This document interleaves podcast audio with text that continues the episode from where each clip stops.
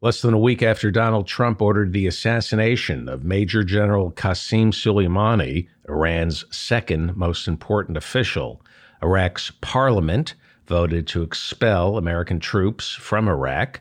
The United States Pentagon announced that America's military will suspend efforts to defeat ISIS in order to focus on doing battle with Iran.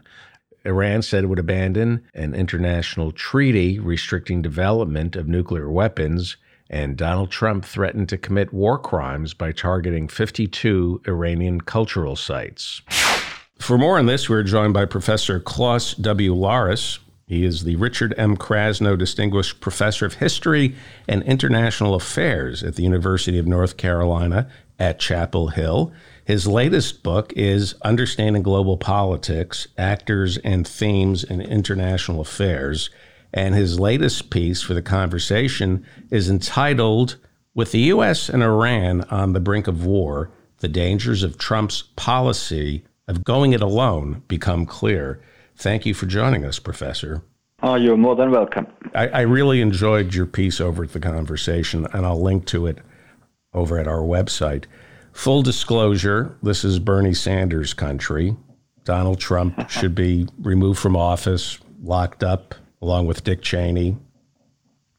We always assume the worst about Trump and that his assassination of General Soleimani was politically motivated. I would assume somehow he or Jared Kushner turned a quick buck off this assassination. All that being said, we're hearing talk of World War III, that this is end times. How upset should we be? I mean, we live in a time when everything is the worst, everything is the most urgent.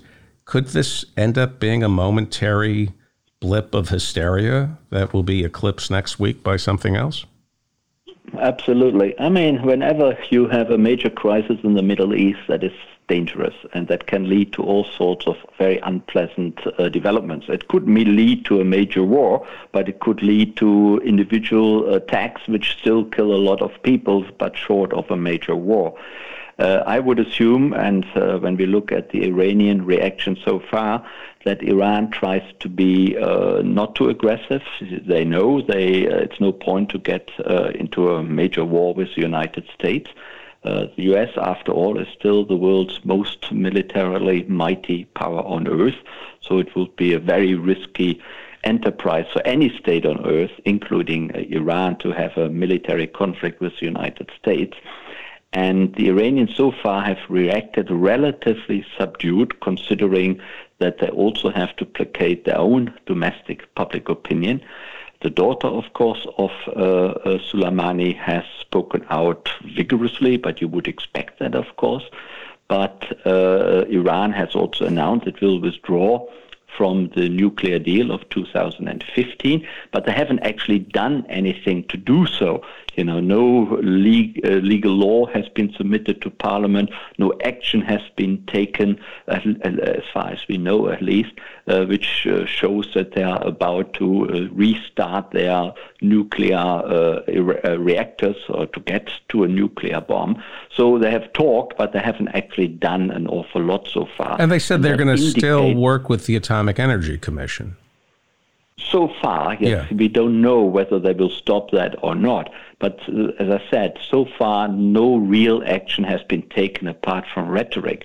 And that is, of course, a good sign. So I would say that Iran will try not to go over the top. On the other hand, they have to react for their own uh, public opinion.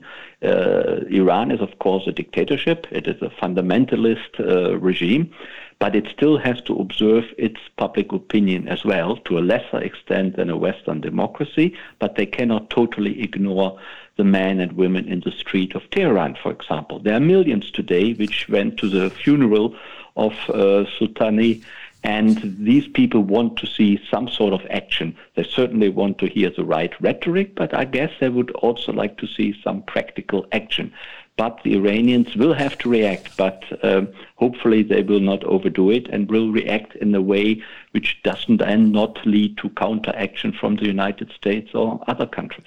Trump pulled out of the nuclear deal with Iran in, uh, I think, May or March of 2018. but France, mm-hmm. Germany, the other allies stayed in it. Did Iran uh, obey the agreement with America? Largely. Largely, not entirely. Increasingly over time, particularly during 2019, the Iranians have also violated some of the conditions of uh, the 2015 deal, but they have stayed at least largely still within the bounds of the conditions laid down in 2015. And that is the reason why the uh, European powers, France, the UK, and Germany, but also Russia and China, are still hoping that they could keep the Iranians within that deal, and they were sort of hopeful that perhaps to some extent the United States could be lured back into the deal. That was perhaps wishful thinking, and I think it largely was. But so far, the nuclear deal has not totally collapsed. But of course, after the events uh, uh, and the assassination of Soleimani, it looks uh, even more dire regarding the future of the nuclear deal. In my personal view, I think the nuclear deal was not perfect. It was definitely flawed. It only focused on uh, preventing Iran from developing nuclear weapons. It did not prevent Iran from being politically and militarily very active in the region, often in a very uh, harmful way to Western interests at least. Uh, and that was, of course, what the Trump administration criticized. But the nuclear deal was, as the, name says, it was a nuclear deal. It was not a political regional deal about entirely different uh, uh, things and it was better than nothing, and it kept the Iranians from uh, developing a nuclear bomb at least for the next 10 to 15 years and perhaps longer. And I think that was certainly a lot better than nothing. And if the deal is uh, totally disappears, so that we have no real engagement with Iran, neither in the nuclear way nor in the political military way, that does not uh, uh harbor good for the future. How long would it take if they pull out? How long does it take Iran to become a nuclear power? Uh, certainly several years. Uh, it is not easy to become a nuclear power, and I have no knowledge how what has happened in the meantime, how prepared the Iranians are, what has been restarted, maybe in the course of 2019, what has not been restarted. I have no idea how close they were in 2015 to the nuclear bomb in uh, 2015. Some experts spoke of a couple of months, some people spoke of two years.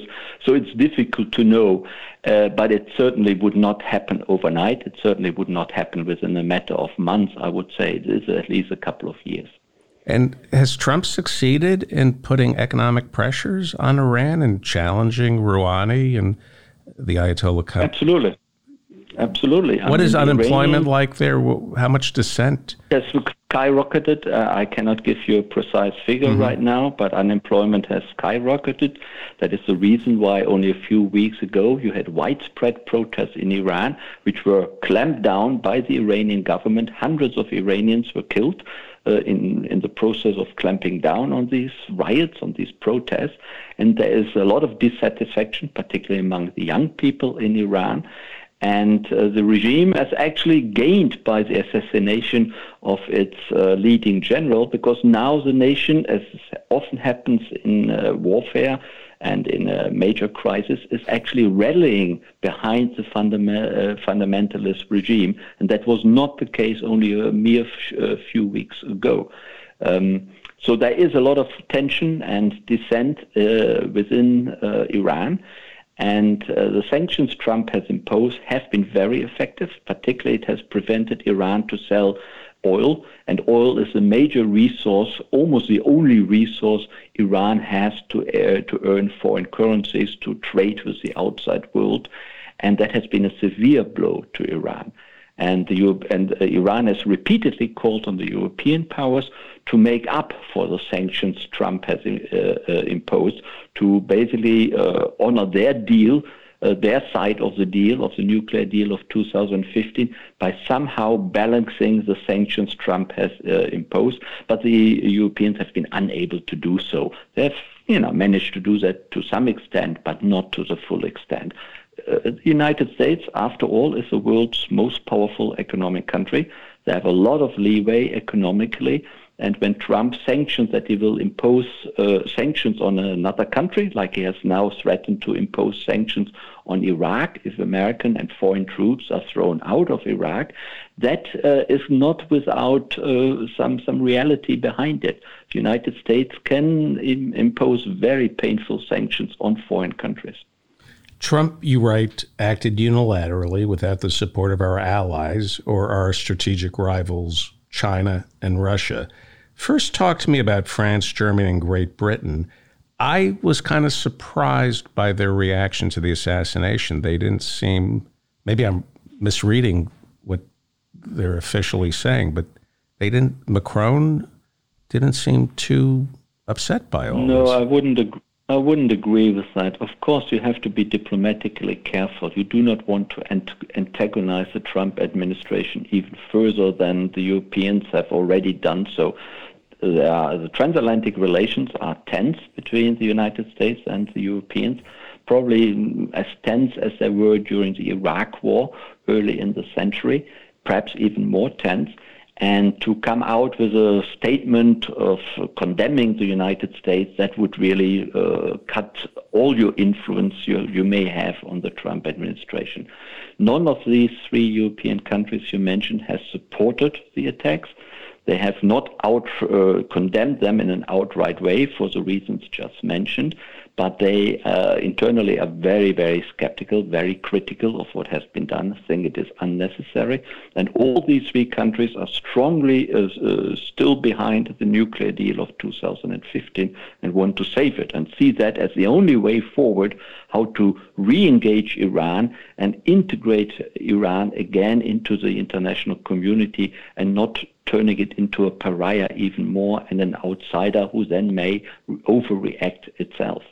Um, and I think the three European powers are working on the Trump administration, particularly at the working level below the top uh, tier, and uh, try to achieve some sort of progress so that the United States is not overreacting in its a further reaction to what Iran may up, be up to, but they're also using their good offices to Tehran to make sure that the, uh, that the Iranians uh, not go off the top and resort to measures which would inflame the situation further. Of course, that they're in the middle in a way, and they're in a very difficult position and have relatively little influence or lost increasing influence with both Tehran and Washington. So I'm not saying that the European powers will actually be that decisive, but they are trying. And I guess uh, uh, in the current circumstances, trying is better than not doing anything. You wrote that the the the European powers, France, Germany, Great Britain, crave American leadership. And I was surprised by that because I have always been led to believe nature abhors a vacuum. So if America is going to be isolationist. Germany, Great Britain, France is, going to see this as an opportunity to step into the void. But you say they don't want to.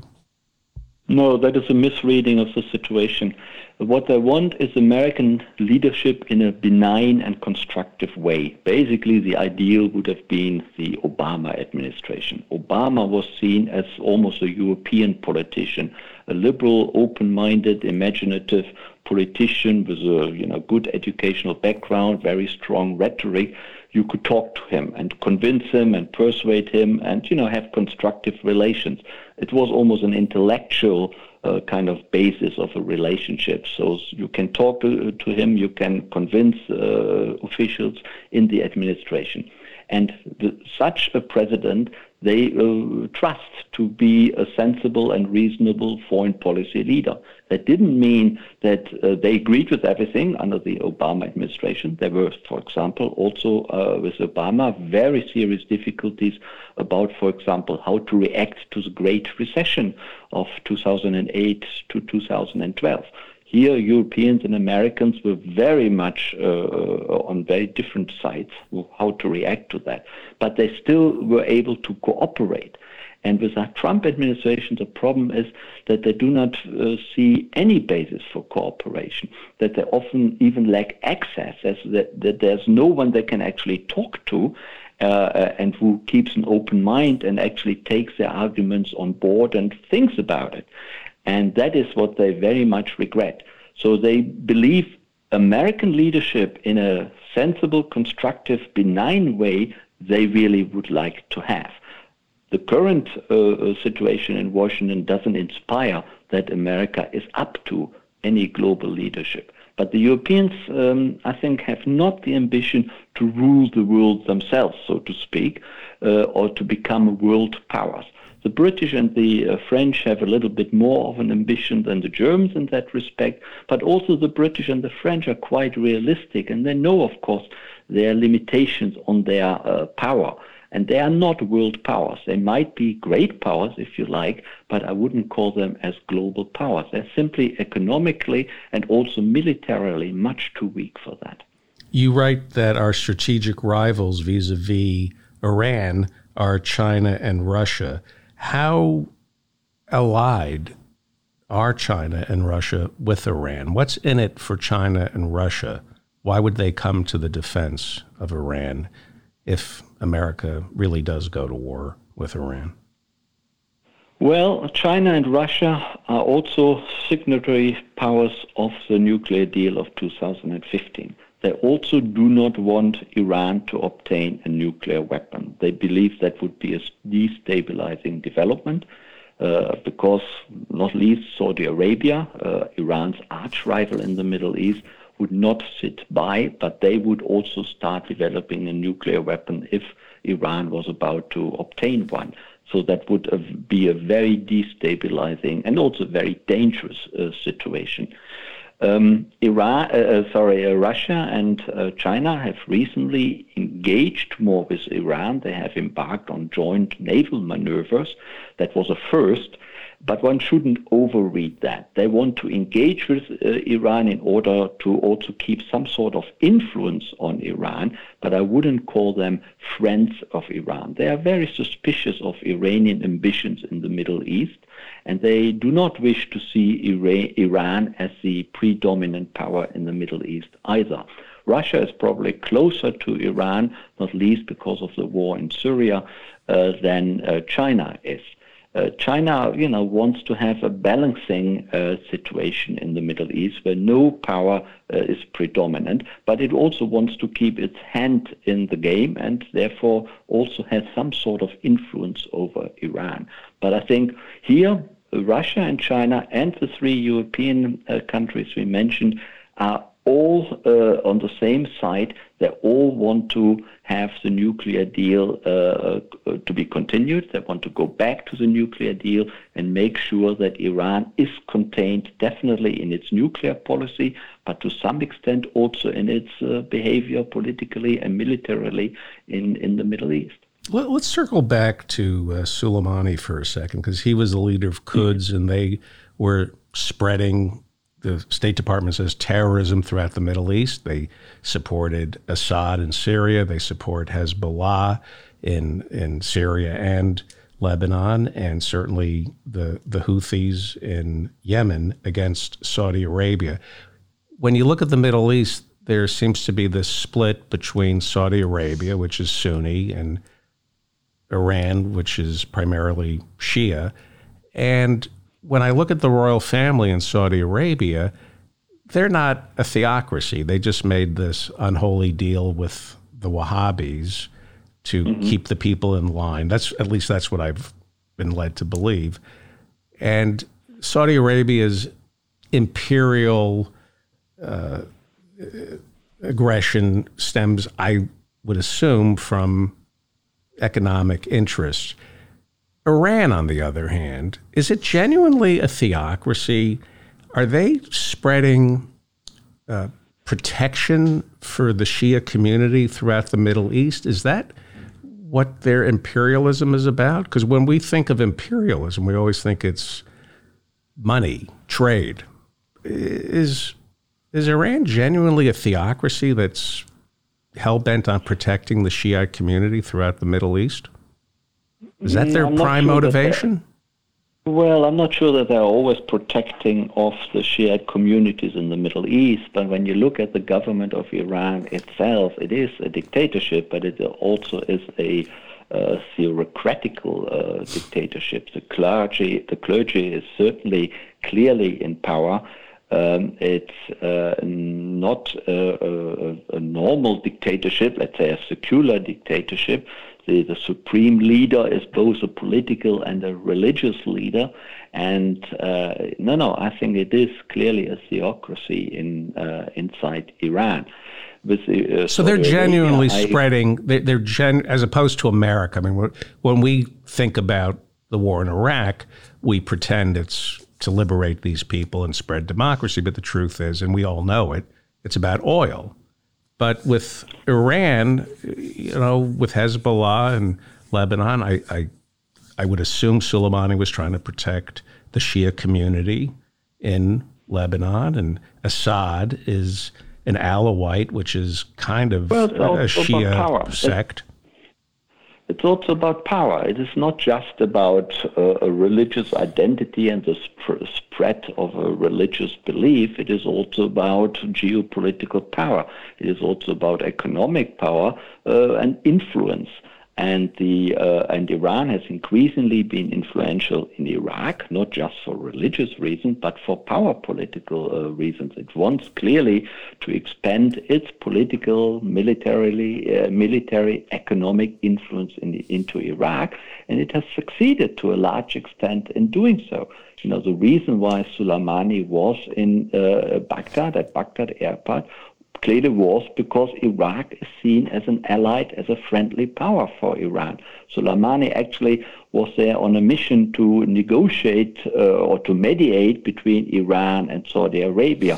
He often carried messages from either side uh, to, to keep contact between these two arch foes. And he also actually was sometimes a mediator uh, with the United States.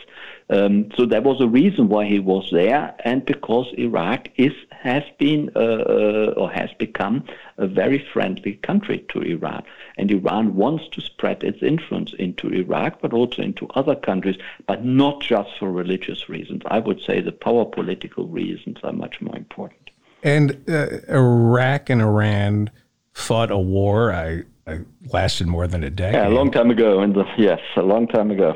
yeah, and Iraq was ruled by Hussein, Saddam Hussein, who was Sunni. The Sunnis are a minority in Iraq. It's primarily a Shia nation, Iraq. Yes, indeed. So, indeed. fighting a war against Iran, which is primarily Shia, what what did the Shia community in Iraq do? Were they willing to go fight? Iran under Hussein? Yeah, that was, of course, at the time, that was in the 1980s when Saddam Hussein was uh, still in power, when Iran and Iraq were not friendly at all, when they were really, when the, uh, both the regimes and uh, the, the majority of the populations were at loggerheads. And they both actually turned to the United States to obtain uh, American support, American weapons, which were at, to some extent given. Um, but that, from a Western, from an American point of view, had the advantage that uh, both Iran and Iraq were kept in check. That none of them could dominate the Middle East, and that really was what was the, the game which was played in the 1980s and 1990s. But did we see? Did we see balance of power in the Middle East? Did we see uh, Shia Iraqis taking arms against Shia Iranians? Iranians? Absolutely, they had to. They were conscripted into Saddam Hussein's army. They had mm. to. Okay. I mean, you see that in you know many countries also. When you look back into European history, then often Catholics fought Catholics and Protestants fought Protestants. Wars are not always fought along uh, religious lines, though sometimes they are, but not always. So, are we at a benefit? Do we benefit from the fact that Trump is a lunatic and he acted unilaterally. Don't most world wars or the last two start because of treaties and promises and agreements? Isn't the world better off that no other ally would be stupid enough to support Donald Trump's march to war? Because it certainly seems World War One started because Russia had an agreement with Great Britain and France, and if one country's attacked, then we attack the other country. Poland gets attacked Great Britain has to step well, in. Yeah, that's quite correct. That the treaty and alliance network of the First World War definitely, or before the First World War, de- definitely contributed to the outbreak of the First World War. But that is also a long time ago now. I think times have changed, and these days, people or countries will not be just led into war because of a treaty of alliance. That would be the exception to the rule rather than the other way around. Of course, from our point of view, right now, it is positive that, for example, the three European countries are not supporting uh, uh, the Trump administration's uh, policy towards Iran. That would be a disaster if the entire West was lined up against, let's say, Iran. That would not uh, uh, go down very well for world stability and world peace. Um, regarding Trump, I would say Trump is very emotional. And he only decided on the attack on Soleimani when he saw the uh, heated protestations against American power in Tehran uh, a week or so ago. Initially, he had actually ruled out uh, uh the assassination of Soleimani. And also under George uh, W. Bush and under Obama, there were plans drawn up to hit Soleimani. They were all shelved for good reason because they believed the repercussions would be not worth hitting him. And Trump, in the end, at the beginning, agreed with that, and his and the Pentagon agreed with that. His most of his military advisors advised against going after Soleimani personally. But for emotional uh, reasons, as far as I know, Trump changed his mind and had him targeted. And I think we are feeling the repercussions now. You know, I've been wrong on everything, but it's it seems to me this isn't going to be World War III because it's impossible for Iran to fight an asymmetrical war the way Al Qaeda or ISIS can, because Al Qaeda and ISIS thrive in failed states.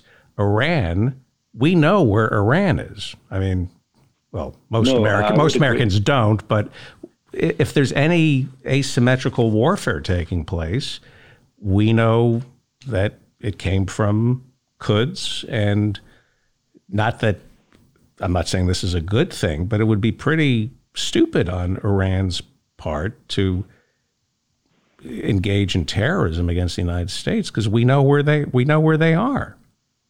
No, I, I agree. I, I, don't see uh, uh, uh, the Third World War coming out of the current crisis.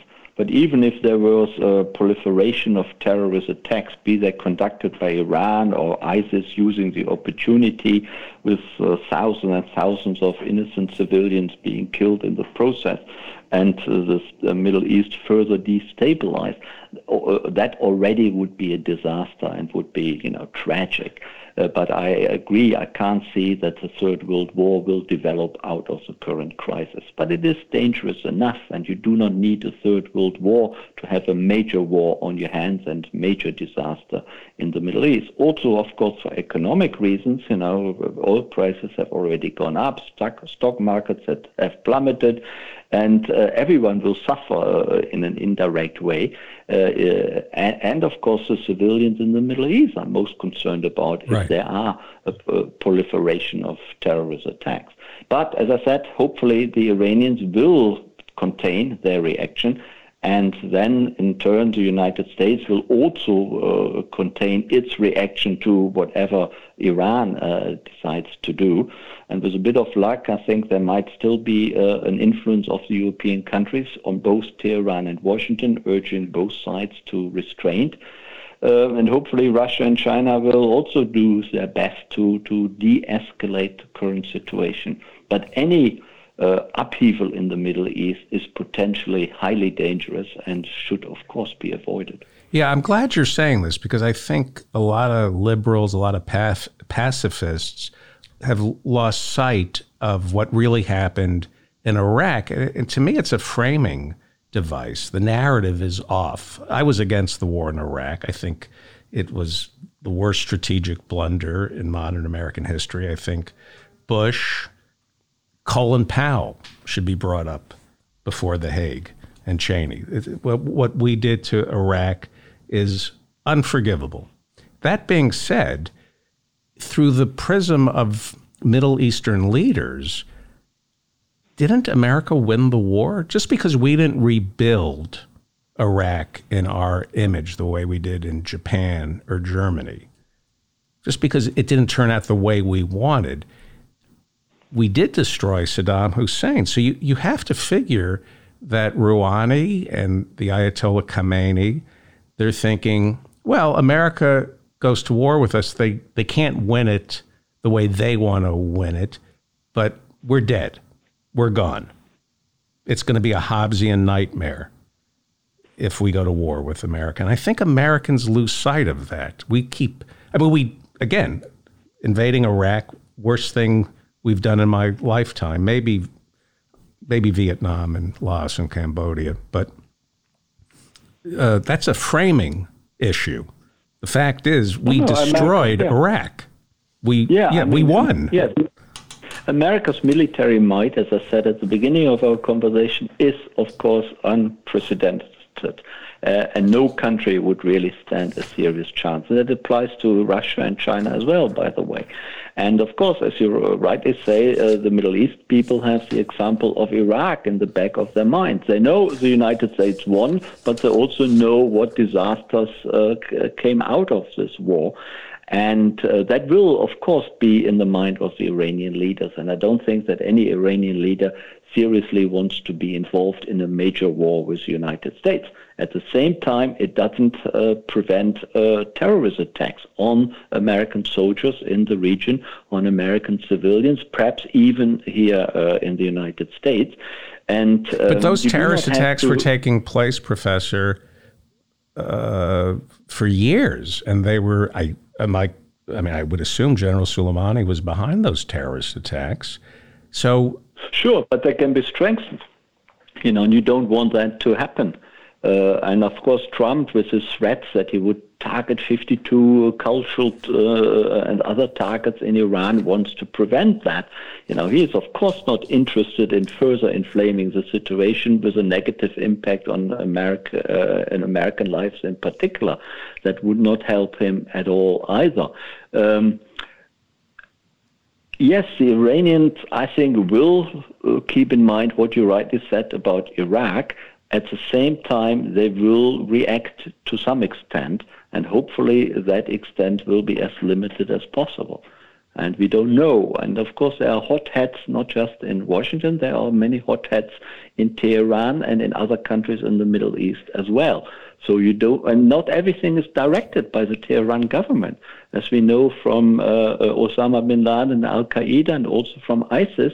Some hotheads will just take independent action and will not coordinate with the Tehran government, and this is a great danger as well. Okay, we've been talking with Professor Klaus W. Larres. He is the Richard M. Krasno Distinguished Professor of History and International Affairs at the University of North Carolina at Chapel Hill.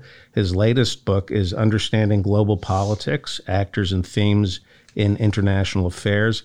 And his la- latest piece over at The Conversation is phenomenal. I'll link to it over at my website. It's called with the U.S. and Iran on the brink of war, the dangers of Trump's policy of going alone become clear. My last question is you know, it's hard to go into the mind of a, a lunatic, but Trump, eh, what does he want? Is he following anybody's game plan? Because Bush, in the lead up to Iraq, the invasion of Iraq, he had PNAC, that was the blueprint drawn up by the neocons like Bill Kristol. And back then, a lot of neocons said after Iraq, quote unquote, real men invade Tehran. Is war with Iran something the neocons can get behind, or at least not be afraid of? I was reading Thomas Friedman yesterday in the New York Times. He doesn't seem concerned about the assassination of Soleimani, and Friedman says a lot of Iranians are glad to see him go. So are there are there well, neocons who who want Trump impeached like Bill Kristol, but are kind of glad he is taking on Iran? Well, the Iranian American relationship is very complex, and in a way, the hostage crisis of 1979 is still in the back of the of minds of many American politicians and intellectuals. And when Trump, for example, said he he has targeted 52 cultural uh, targets in Iran. That refers to the 52 hostages which were taken in 1979.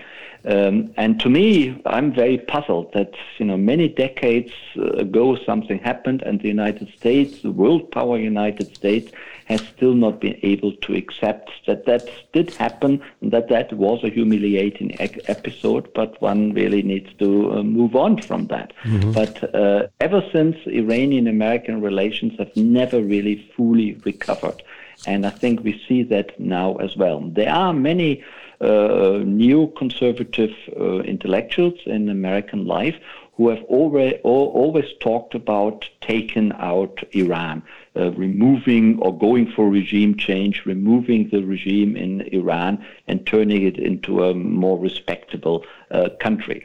This is uh, that also was actually the case under the George W. Bush administration, where for a little while there was serious talk about going after Iran in a serious way. To me, this is dangerous talk. That should not be the case.